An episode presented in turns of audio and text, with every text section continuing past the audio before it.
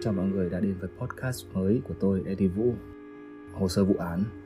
Một podcast chuyên nói về các vụ án nổi tiếng Những kẻ giết người hàng loạt và những vụ án chưa có lời giải thích. Ở trong số này chúng ta sẽ cùng nhau tìm hiểu vụ án nổi tiếng nhất Việt Nam trong vòng 10 năm trở lại đây. Vụ án của Lê Văn Luyện. Chắc hẳn ai nghe tới tên của kẻ giết người man dợ này vẫn còn nhớ tới vụ thảm sát năm 2011 ở tiệm vàng Ngọc Bích. Trước hết, chúng ta sẽ cùng nhau tìm hiểu về tiểu sử của kẻ giết người nổi tiếng Lê Văn Luyện. Lê Văn Luyện sinh năm 18 tháng 10 năm 1993 tại Thanh Lâm, Lục Nam, Bắc Giang, Việt Nam. Luyện sinh ra trong một gia đình khá giả, có bố là Lê Văn Miên, mẹ Trương Thị Thơm, em trai Lê Văn Quyền và ông nội Lê Văn Ngà.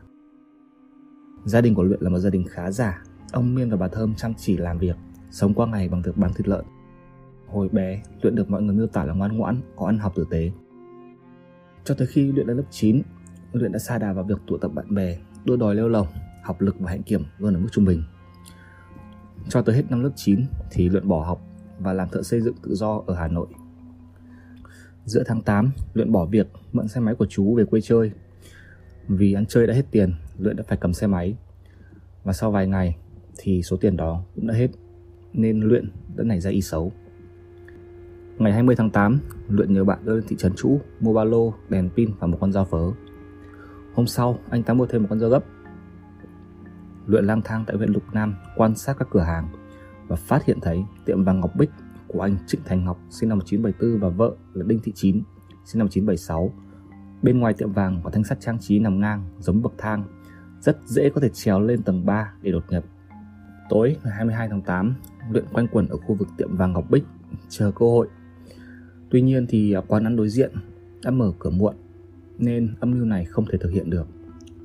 3 giờ sáng ngày 24 tháng 8 năm 2011, khi trời bắt đầu nổi gió và mưa, Luyện trèo lên cây, leo lên ban công tầng 3 của tiệm vàng Ngọc Bích. Cậy được cửa, hắn đi vào lục tài sản ở một số phòng nhưng không phát hiện ra được bất cứ tài sản nào. Luyện định vào phòng ngủ của vợ chồng chủ nhà, nhưng mà sợ không thể ra tay được với cả hai nên đã đi xuống tầng 1. Khi xuống tầng 1 thì hiện đã phát hiện ra hệ thống camera, chuông báo động cầu giáo điện và đã ngắt cầu dao, rút dây camera. Luyện định cậy phá tủ trưng bày vàng, nhưng sợ gây tiếng động nên đã quay lên tầng 3. Luyện chờ chủ nhà ra khỏi phòng ngủ sẽ bất ngờ tấn công từng người một để dễ dàng cướp tài sản. Khoảng 6 giờ sáng, nghe thấy tiếng động, Luyện phát hiện ra anh Ngọc đang bê trộm quần áo lên tầng 3 nên bám theo. Luyện đã cầm dao đâm vài nhát vào anh Ngọc. Anh Ngọc giằng co với Luyện tạo ra tiếng động và chị Chín đang ở tầng 2 nghe thấy có tiếng động lạ và chồng mình kêu cứu nên đã chạy lên tầng 3 hô hoán là có cướp. Vì cứu chồng, chị xông vào và đánh Luyện. Trong quá trình giằng co với Luyện thì chính chị Chín và Luyện đều bị trơn trượt ngã xuống sàn. Anh Ngọc giằng được con dao. Nhưng vì vết thương quá nặng nên anh Ngọc không phải là đối thủ của Luyện. Sau đó Luyện đã giết cả đôi vợ chồng. Biết trong nhà còn người, Luyện đã chạy xuống tầng 2 và thấy cháu Bích con gái lớn của chủ tiệm vàng đang cầm điện thoại gọi cho cảnh sát. Luyện đã vung dao chém một nhát vào tay đứa trẻ lớp 3.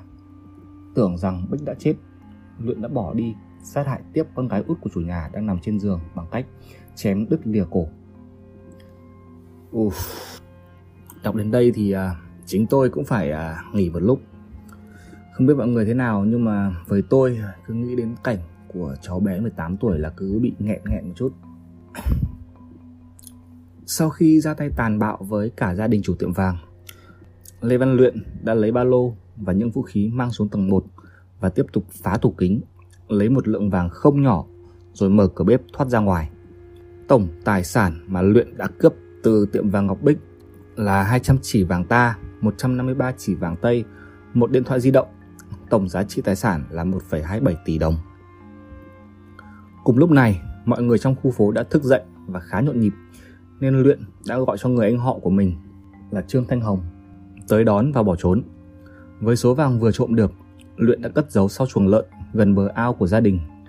Tại đây thì Luyện đã đào một cái hố sâu 40cm và rộng 60cm để chôn tăng vật cũng như hung khí gây án.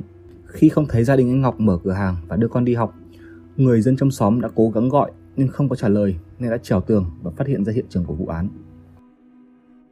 Sau khi nhận được tin báo từ người dân, chính quyền tỉnh đã ngay lập tức nhảy vào cuộc. Công an xác định người gây án là người sống ở gần khu vực. Thượng tá Nguyễn Minh Tuấn, phó trưởng công an huyện Văn Lãng cùng các cán bộ thu thập các nguồn tin bám sát mọi biến động lạ. Trinh sát báo về có một người đàn ông lạ mặt sơ cứu tại trạm xá, đồng thời một người bán cơm ở chợ Na Hình có báo một thanh niên lạ mặt đến quán mua cơm. Công an đã nhanh chóng xác định được kẻ tình nghi chính là Lê Văn Luyện. Sau đó, Lê Văn Luyện đã bỏ trốn lên Lạng Sơn, trú tại gia đình người cô ở bản Na Tòng, Trùng Khánh, Văn Lãng, Lạng Sơn và nhờ chú rể là Lê Văn Nghi cùng hàng xóm giúp đỡ.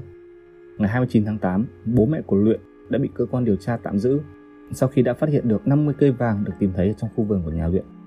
Sau một tuần lẩn trốn, vào ngày 31 tháng 8 năm 2011, Luyện đã bị bắt tại km 1057.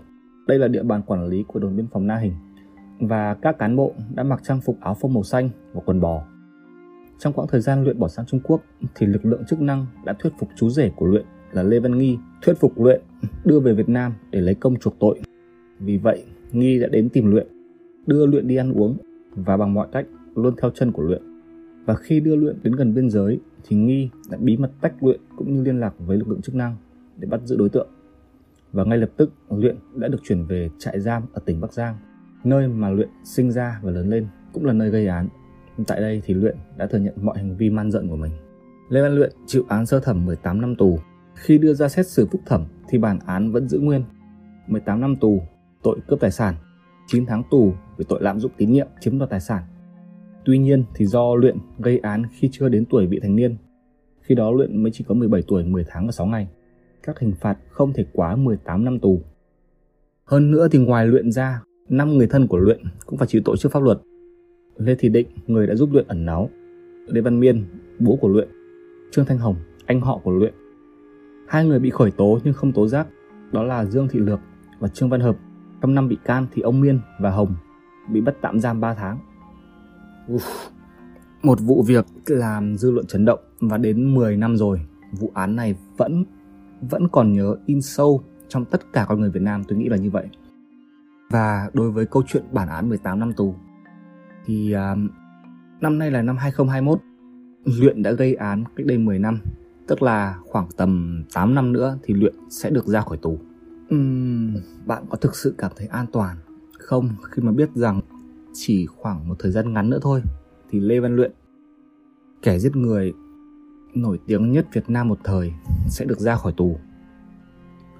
Tôi nghĩ rằng tất cả mọi người đều nên có một cơ hội thứ hai để sửa lỗi lầm. Đặc biệt hơn nữa là nếu như bạn ở tuổi vị thành niên và dưới 18 thì chúng ta nên mở rộng lòng nhân ái đối với những người cảm thấy mình có lỗi và thay đổi cuộc đời cho họ một cơ hội thứ hai. Tuy nhiên với trường hợp của Lê Văn Luyện thì tôi không nghĩ rằng 18 năm tù là một bản án hợp lý bởi vì Lê Văn Luyện đã đã lấy đi mạng sống của ba người trong đó có một trẻ em mới chỉ có 18 tháng tuổi. À, đứa trẻ đó sẽ không bao giờ được đi học lớp 1 đứa trẻ đó sẽ không biết được cảm giác yêu thương một người nào khác. Đứa trẻ đó sẽ không được cảm nhận những thứ đẹp nhất của cuộc đời này. Và hơn nữa thì cháu bé 9 tuổi đã mất đi một người mẹ mất đi một người cha và mất đi một người em gái.